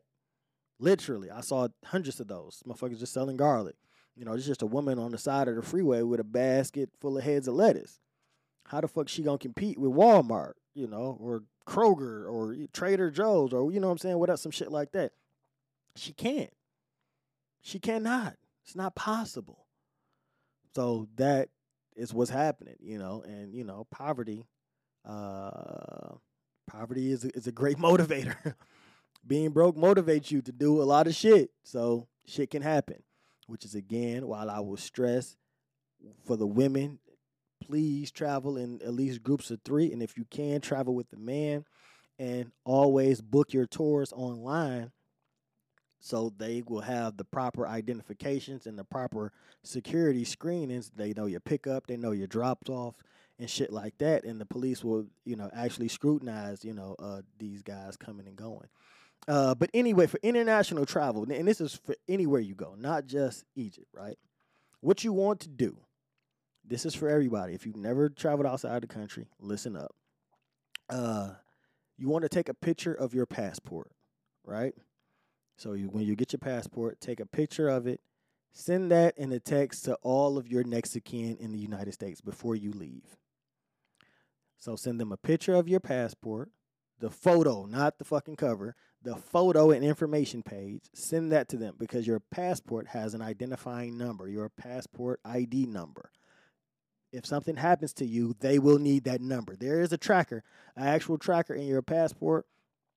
But if your tra- if your fucking passport is somehow destroyed or on the move, that ain't gonna help them find you. We want them to be able to find you, right? So take a picture of your passport, make sure the passport ID number is visible. Send that to all of your people. Send them the name of your hotel and a detailed itinerary. Day one, I'm doing this. Day two, I'm doing this. Day three, I'm doing that. Make sure someone in the States has all of this information before you leave the U.S. That way, they can contact the police, they can contact the embassy, and that and, and these people know where to start. Because we can't pretend that we just live in a peaceful world and shit don't happen. There's a fucking war going on human trafficking is going the fuck on. So we want to take all the necessary precautions and we want to be safe and we want to above and beyond anything, we want to be smart. We want to be smart about what we're doing. So I do not suggest for women to travel alone. Traveling groups of three, and if you can, travel with a man. So let me give y'all the game that I know y'all want, that I know y'all tuned in to hear, right? Let me give y'all the prices for this shit. So you already know that uh the the the biggest expense is going to be your plane tickets, right? The plane tickets is going to be the the most expensive part of the trip. Uh, two round trip tickets it costs two thousand dollars, right? That's for the flight from Detroit to Philadelphia, Philadelphia to London, London to Cairo. Two round trip tickets, and the trip back was from Cairo to London London to North Carolina, North Carolina to Detroit, right? And I ain't even told y'all about the coming back part too. Damn. All right, I'll give y'all that after I give y'all the prices. I ain't gonna make y'all wait no more. So boom. Uh two thousand dollars for uh round trip tickets. You can do better than, than that, right? So you can uh if you it, it's a way to find a better rate. So you just have to look. Look, you know what I'm saying? If you have a travel agent, holler at them. If you can fuck with Expedia, fuck with them. But uh the average round trip ticket should be about 700 a piece. You know, we ended up paying a thousand, but it just is what it is. It was just how shit worked out. But so you're talking about seven hundred dollars a piece, right, for round trip tickets for the, you know, what I'm saying there and back to, to all the way to Cairo, right? All your connections included. We're talking about average of seven hundred bucks. There is another website called airfordable.com. Now, mind you, I'm not sponsored by none of these motherfucking companies that I'm about to name. I'm just giving you the game on how I did it. I ain't, I ain't these motherfuckers ain't paying me none of that shit. But I told y'all I, am gonna give y'all all the information, so I'm gonna give y'all all the information. Airfordable.com lets you put plane tickets on layaway. So boom, you like, all right, nigga, I'm going in June. I'm, i want to leave by June. Boom. So you put your money down. You pay every motherfucking week. By June, boom, you make your final payment. There go your motherfucking tickets. Airfordable.com. You can put your plane tickets on layaway so you don't got to be worried about paying all at one time, right? Like I say, Expedia, if you're an Expedia member, you can look on there. They got some options and shit too, right? So, boom, you're talking average $700 for your plane tickets. The hotel, like I said, it was a four and a half star hotel, you know what I mean? So, but you don't have to go that route. The hotel was extremely expensive. It was like damn near nine hundred dollars. You know what I mean? But nigga, it's a Holiday Inn, it's a Marriott, it's a Hilton, everywhere. They're all over Egypt. You don't got to spend nine hundred dollars on your room. You could spend average four fifty for you know four or five days at a hotel. So you're talking seven hundred dollar plane ticket average, four hundred and fifty dollar hotel average. You're talking about $1,150 to go to Egypt. That's it. That's to and from transportation and hotel. Now, your activities, you know, your Nile River, your you know ATVs, your camels through the pyramids, that's gonna be uh something different. I'll get into that in one second. But at so right now we're at eleven fifty. You know, you got your plane ticket and you got your hotel. You don't got to stay five star, four star hotel, nigga. Oh, I tell people all the time, you only need the hotel to put your bags down, shit, shower, and sleep. That's the only fucking thing you're gonna do. You're not going to Egypt to be in the hotel. I got a place to set my bags down. I can take a shower, I can take a shit, and I can go to sleep. Then I'm back up doing activities. Fuck what the room look like. Don't that that shit don't matter. Fuck that part. Don't let that be a huge expense for you. And so that way you can fucking shop, you can fucking sightsee, you can get your souvenirs to bring back and all that. Fuck trying to be cute in the hotel. You know what I'm saying? Fuck that part. So average hotel stay $450. Plane ticket average 750, right? The app that I use to book the the the trips, the activities, the ATVs, the camel rides, the Nile River cruise. It's called Viator.com, right? Viator, V I A T O R.com. You can book all your tours, all your sightseeing shit in advance. So you can book that shit before you even get there. You know what I'm saying? And you'll have the motherfucking, you know what I'm saying? You'll have your receipt. They'll email you the motherfucking receipt. It'll have your whole itinerary on there. And if you give them your phone number, once you log and download WhatsApp, they will WhatsApp you and let you know, hey, we're in front of the hotel. Hey, remember you got this? They'll send you reminders through WhatsApp and all of that. All you but you have to open it and check the messages. Leave your number when you book and they will WhatsApp you. I guarantee it. That's Viator.com. V I A T O R.com. You can book your lunch dates. You know what I'm saying? To your restaurants, you can book all your pyramid tours, your Nile River shit, any activity. They got fucking hot air balloon rides on there. They got all type of shit on there. So you go on Viator.com, Viator.com, and they will give you a, a, plethora of fucking things to do while you're in Egypt. And like I say, shit is 80 bucks, 100 bucks, you know, 50 bucks. They got some shit on there for 30 bucks. And they all come with uh, pick up and drop off from the hotel. So they pick you up, take you to the activity, and drop you back off at the hotel. And you want to use some sort of application to do it. You don't want to just jump in a motherfucker's car off the street. I'm telling you, we are talking about traveling abroad. The rules are not the same. We being smart and we being safe. Book your shit online. Make sure they going through the hotel scrutiny, the you know I'm saying, the security and all of that shit. So cause we being smart, we don't want anything to happen. We want nothing but good fucking memories. Great fucking experiences. So be smart. And like I say, they cheap. You can start you can pay on all of that shit now two months before you even fucking go. And then the rest of your money is just pocket change. You know what I'm saying? For your daily meals. You know what I'm saying? Some of the activities they include lunch, but still, you know what I'm saying? Motherfucker get hungry. You know, you, you and, and you don't want to go nowhere broke. So you want you know what I'm saying? You want to have some money in your pocket. But like I say, so average uh plane ticket and hotel accommodation on average eleven fifty. We spent about three thousand you know, for hotel and plane tickets. But on average, eleven fifty, and you can go to motherfucking Egypt. That's the honest to God's truth. Like I said, if you know a travel agent, get get with them for the plane tickets. You can go to airfordable.com and put the plane tickets on layaway and get you a regular hotel. Don't try to be extra and you you in Egypt instead of Florida. You in Egypt instead of Las Vegas again. You know, y'all done took a motherfucking family trip to Egypt instead of the cabins in Tennessee. And I'm telling you, it can be done. You don't need a motherfucking COVID uh, vaccination. All you need is a 24 hour prior PCR negative test, and you flying the fuck out. $1,150, and it's up. Voila. Right?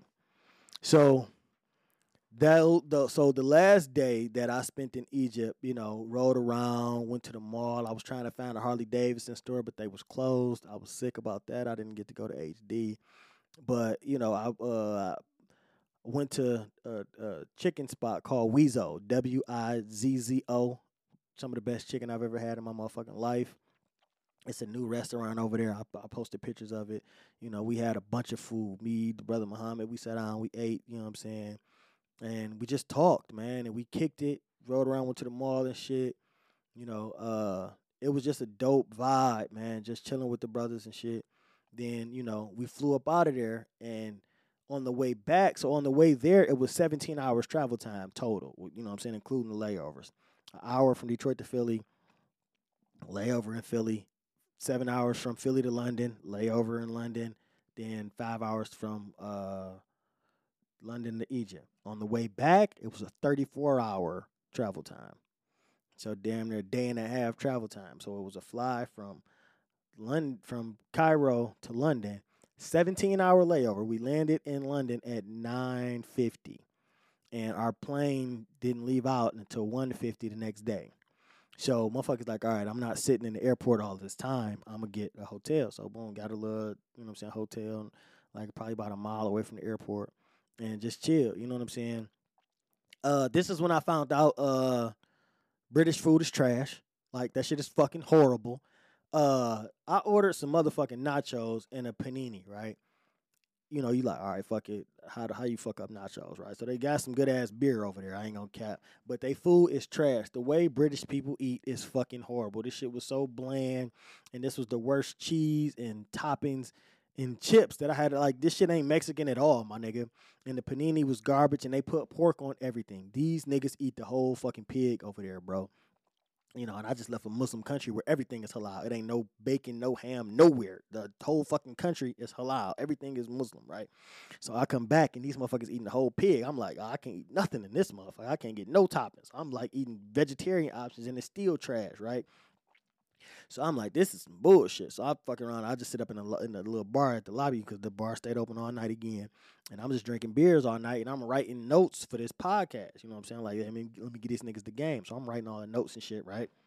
And uh, so boom, chilling, and uh, the next day the plane leaves at 150 uh, it was not my fault the uh why we missed the plane, but I ended up missing the fucking plane. Motherfucker woke up late, trying to get to the airport late, and you international flights, it's, it's not the same. You can't show up, you know, thirty minutes before a flight leave and and and make the flight. It just don't happen. So we ain't even get past security yet, and the fucking plane already took off. So we going through some shit. We trying to talk to the motherfuckers at uh at, at British Airways, like, bro, you know what I'm saying? We supposed to be on this motherfucking flight. Uh, this, this, that, and the third. They like, oh shit, that motherfucker gone. Uh, so they tried to put us on a standby flight four hours later that was going to New York. Cause like I say, international flights don't fly into every city. It's only certain cities that international flights fly to. They don't. International flights don't fly to Detroit. You're going to Philadelphia, you're going to New York, you're going to North Carolina, and a couple other hub places. But they don't fly everywhere. And then you have to catch a connecting flight to your prospective city or state. So, uh, boom, they tried to put us on the uh, the standby flight. We didn't make that, so they was like, "All right, well, you guys can fly uh, the same flight tomorrow." You know, uh, the twelve fifty flight to Philadelphia. I'm like, "All right, cool." So she gave us the boarding passes back, she was like, "Just bring these back tomorrow. Like, you have to be here by like nine o'clock." You know, that's why y'all motherfuckers didn't make this flight. You have to be here checking in by nine o'clock to make the twelve fifty flight, right? So I'm like, all right, cool. So now we gotta stay another fucking day in London. We we done been in this motherfucker twenty hours. Now we gotta stay a whole another day and come back twenty four hours later, right? But uh, so boom, go back to the same hotel. And this time, like, fuck it. You know what I'm saying? We is up, we up bright and early. So it's like, fuck it, let's do something while we here. So it's like, you know what I'm saying? Like another little vacation and shit. So motherfuckers traveled around London, went to a town called Windsor, Windsor London. Uh, Windsor, London looks like a play. Like none of the buildings or the streets look real. It looks like a stage set. You know what I'm saying? Like some uh, Hollywood backdrop or some shit. It just don't look like a real fucking place, right? And you know, I hear that like it's some it's some real hoods in London, it's some real nigga shit, and I've seen it, you know what I'm saying, on TV, but I've never experienced it. You know what I'm saying? I, I we didn't get to go to Tower Bridge and no shit like that. Uh, I was at this point, I was just ready to go to fuck home. Like I was not ready to leave Africa at all. I did not want to leave Egypt. You know what I'm saying? Which is why I'm going back real fucking soon. Y'all gonna see the pics while I. So I was not ready to leave Africa, but once I left Africa, now I'm ready to go home. If I ain't in Egypt, I want to go home. So I didn't give a fuck about London at all. Still don't give a fuck about London. Fuck the UK. I don't give a fuck about none of that shit, right? But the town looks fake. Windsor looks fake. And motherfuckers was telling me like it's some real hoods and shit out there, but I really like if if I happen to make my way back there, then I go try to go to the hood parts where the real niggas is at. But it just didn't interest me at all. Like nothing about Europe interests me at all. I'm I'm I'm too black for that shit. I don't give a fuck about that European shit. So anyway, boom, Windsor looked fake as hell, but we found another bar called uh, the King and Castle, right? And this motherfucker looked like uh that one little English spy movie. I forgot the gentleman or some shit like that. Uh, it, it it's it's like old town wooden. You know, it was just it just really looked old in English. you know what I mean? They had a lot of a huge fucking beer selection, so that was dope. Uh, I drank a lot of beer. I had fish and chips, and that was surprisingly good. I don't know why they put peas with it. That just made the plate look childish, in my opinion. But the fish and chips were actually banging. You know, cod and you know chips is French fries to them. So you say you want chips, they will give you French fries. That's what chips are in England. so, uh, yeah, the fish and chip was good. Drunk a couple of beers. I started drinking Guinness while I was in uh, London. I started drinking Guinness in the London airport, and I didn't know that shit was that good. Like, I had never had a Guinness before, but now Guinness on tap, I fuck with it and I, that's because of London. So I can't give him credit for that. I, I discovered a new beer. I typically drink Blue Moon on tap. That's my favorite beer. If it's not that on tap, then I'll drink a Budweiser or a Corona out the bottle. But now I have another tap beer. If they don't have Blue Moon, give me a Guinness, my nigga, because I fuck with Guinness. So shout out to London for that. So boom, we fuck around there. You know, catch a motherfucking Uber. We go see the uh, Windsor Castle. It's this big ass castle you know, they got a bunch of palaces and shit, so we see that. You know what I mean? Uh, catch an Uber back. That driving on the left hand side of the shit, steering wheel on the right shit was so weird to me. I wouldn't want to drive in London just the same way I wouldn't want to drive in Egypt. It's it's it's weird and confusing to an American, right? To my American fucking brain, I, I just can't fathom it. So, uh, you know, uh, that was that was London, and you know, it was for what it was. It was I. Right. It was decent, I guess. So, boom, get back to the hotel, chill, wake up in the morning, and get back to the airport, right? So, boom, we at the airport. It's nine o'clock. We stand in line, check in line, and all that shit. And they told us to bring the same boarding passes from yesterday, right? So we bring the same boarding passes, and we try to check into the flight, and they like, we don't see y'all on here. Like, bitch, what? What? Well, before that, before I get to that part, before you leave Egypt, you have to take uh, another COVID test, right? So we're in the Cairo, we're in the Renaissance Hotel, we're in the hotel room, and they come and they give us a uh, COVID test right there in the hotel room. We call downstairs, and like I said, they're gonna give your ass anything you want. Concierge gonna make it happen. Brought the doctor to the motherfucking room. She gave us a COVID test right there. We had the motherfucking results an hour later. But like I said, you have to take the fucking uh, test 24 hours before you board the flight. Well, we took it the night before, went to the flight, and missed it. So now, when we go back the second day, our COVID test is not 24 hours old, it's 48 hours old. And we've been around London.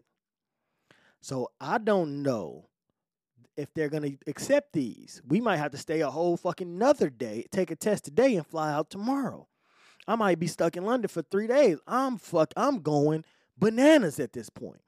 I want to go to fuck home. Get me the fuck up out of here. But I'm also not going to flip out in a foreign country because I don't know their laws. They don't have due process. You're not entitled to a lawyer. You're not entitled to, you don't have the right to remain silent. None of that shit could be the case. So I ain't flipping out on nobody because I don't want to end up in no Egyptian or no London fucking jail. I know in lawyer, I know in fucking the US, I get a lawyer. I got the right to remain silent. I can slap the shit out of you and bond out. You know, I don't know if that's the case over here. So I, I'm I'm keeping my motherfucking composure. Boom. At first, they did not want to accept the COVID test. They was looking at the dates like, no, nah, this ain't 24 hours, this 48 hours. But we told them the situation. We missed the motherfucking flight. Whoop, whoop, whoop. They was like, all right, no problem. We'll give you an extension and let us do. Let us do. We get to the check-in counter. Oh, we don't see y'all on this flight uh, no, because these is the boarding passes from yesterday. We missed that flight yesterday, blah, blah, blah. They like, all right, get out of this line, go stand in this line. I'm like, I'm so fucking glad we made it here on time because of all of this, you know, bullshit that we got to go through, right? So it takes about another hour for them to finesse some shit. But I will say this. I will say this. Why fucking lie, right? London, England in general doesn't have the history that the United States has, right? Even though we know that they were a part of, you know, the slave trade and the colonization of Africa, they didn't have 250 years of slaves, you know, working in fucking England. So they have a it's a different type of racism, right? Like it's just fucking different. You know, America is tarnished and forever will be tarnished with the stains and the tragedies of slavery. London don't have that. So when I tell you these were some of the nicest, most accommodating motherfucking people I had ever encountered. I went up to the lady and like she saw, you know, my face and she was like, she grabbed, she was on the phone. She grabbed my hand, marched me up to the counter, grabbed my ticket. She said, wait right here. We're gonna get you home today. And she ran all the fucking round and she running around and doing everything she can. And she came back and handed me the ticket. And I'm, you know, I'm I'm so thankful. I'm so great. I'm I'm thank you, thank you. She no problem, sweetie. None of this shit was gonna happen on my shift today. But she sounded like Harry Potter when she said it. You know, uh, you know, she was like, no problem. Just go home and, you know, enjoy your time and fix your smile now, smile. You know what I mean? So these were some of the most some of the most nice, some of the most polite people that I have ever encountered. Because they don't have the stands of the history that we got. You know what I'm saying? And that's just voila. That's just a motherfucking fact. So boom, we hop on a plane. We fly from London to uh we couldn't they they couldn't get us back to Philly or New York. So we flew into North Carolina. So we got to North Carolina International Airport and uh boom, had a layover, you know, a couple hours, flew out of there, came back home to Detroit, and I got home to Detroit yesterday at about 11 p.m. And uh shit, I'm recording a podcast today right now. About to drop it for y'all last same day, you hear me? And that's the game, the ins and outs, the good, the bad, the ugly, everything you need to know about traveling to London. Voila. Peace.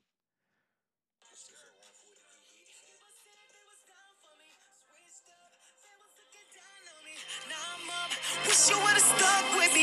Now you stuck, cause somebody else hating every time I look up. Can't keep me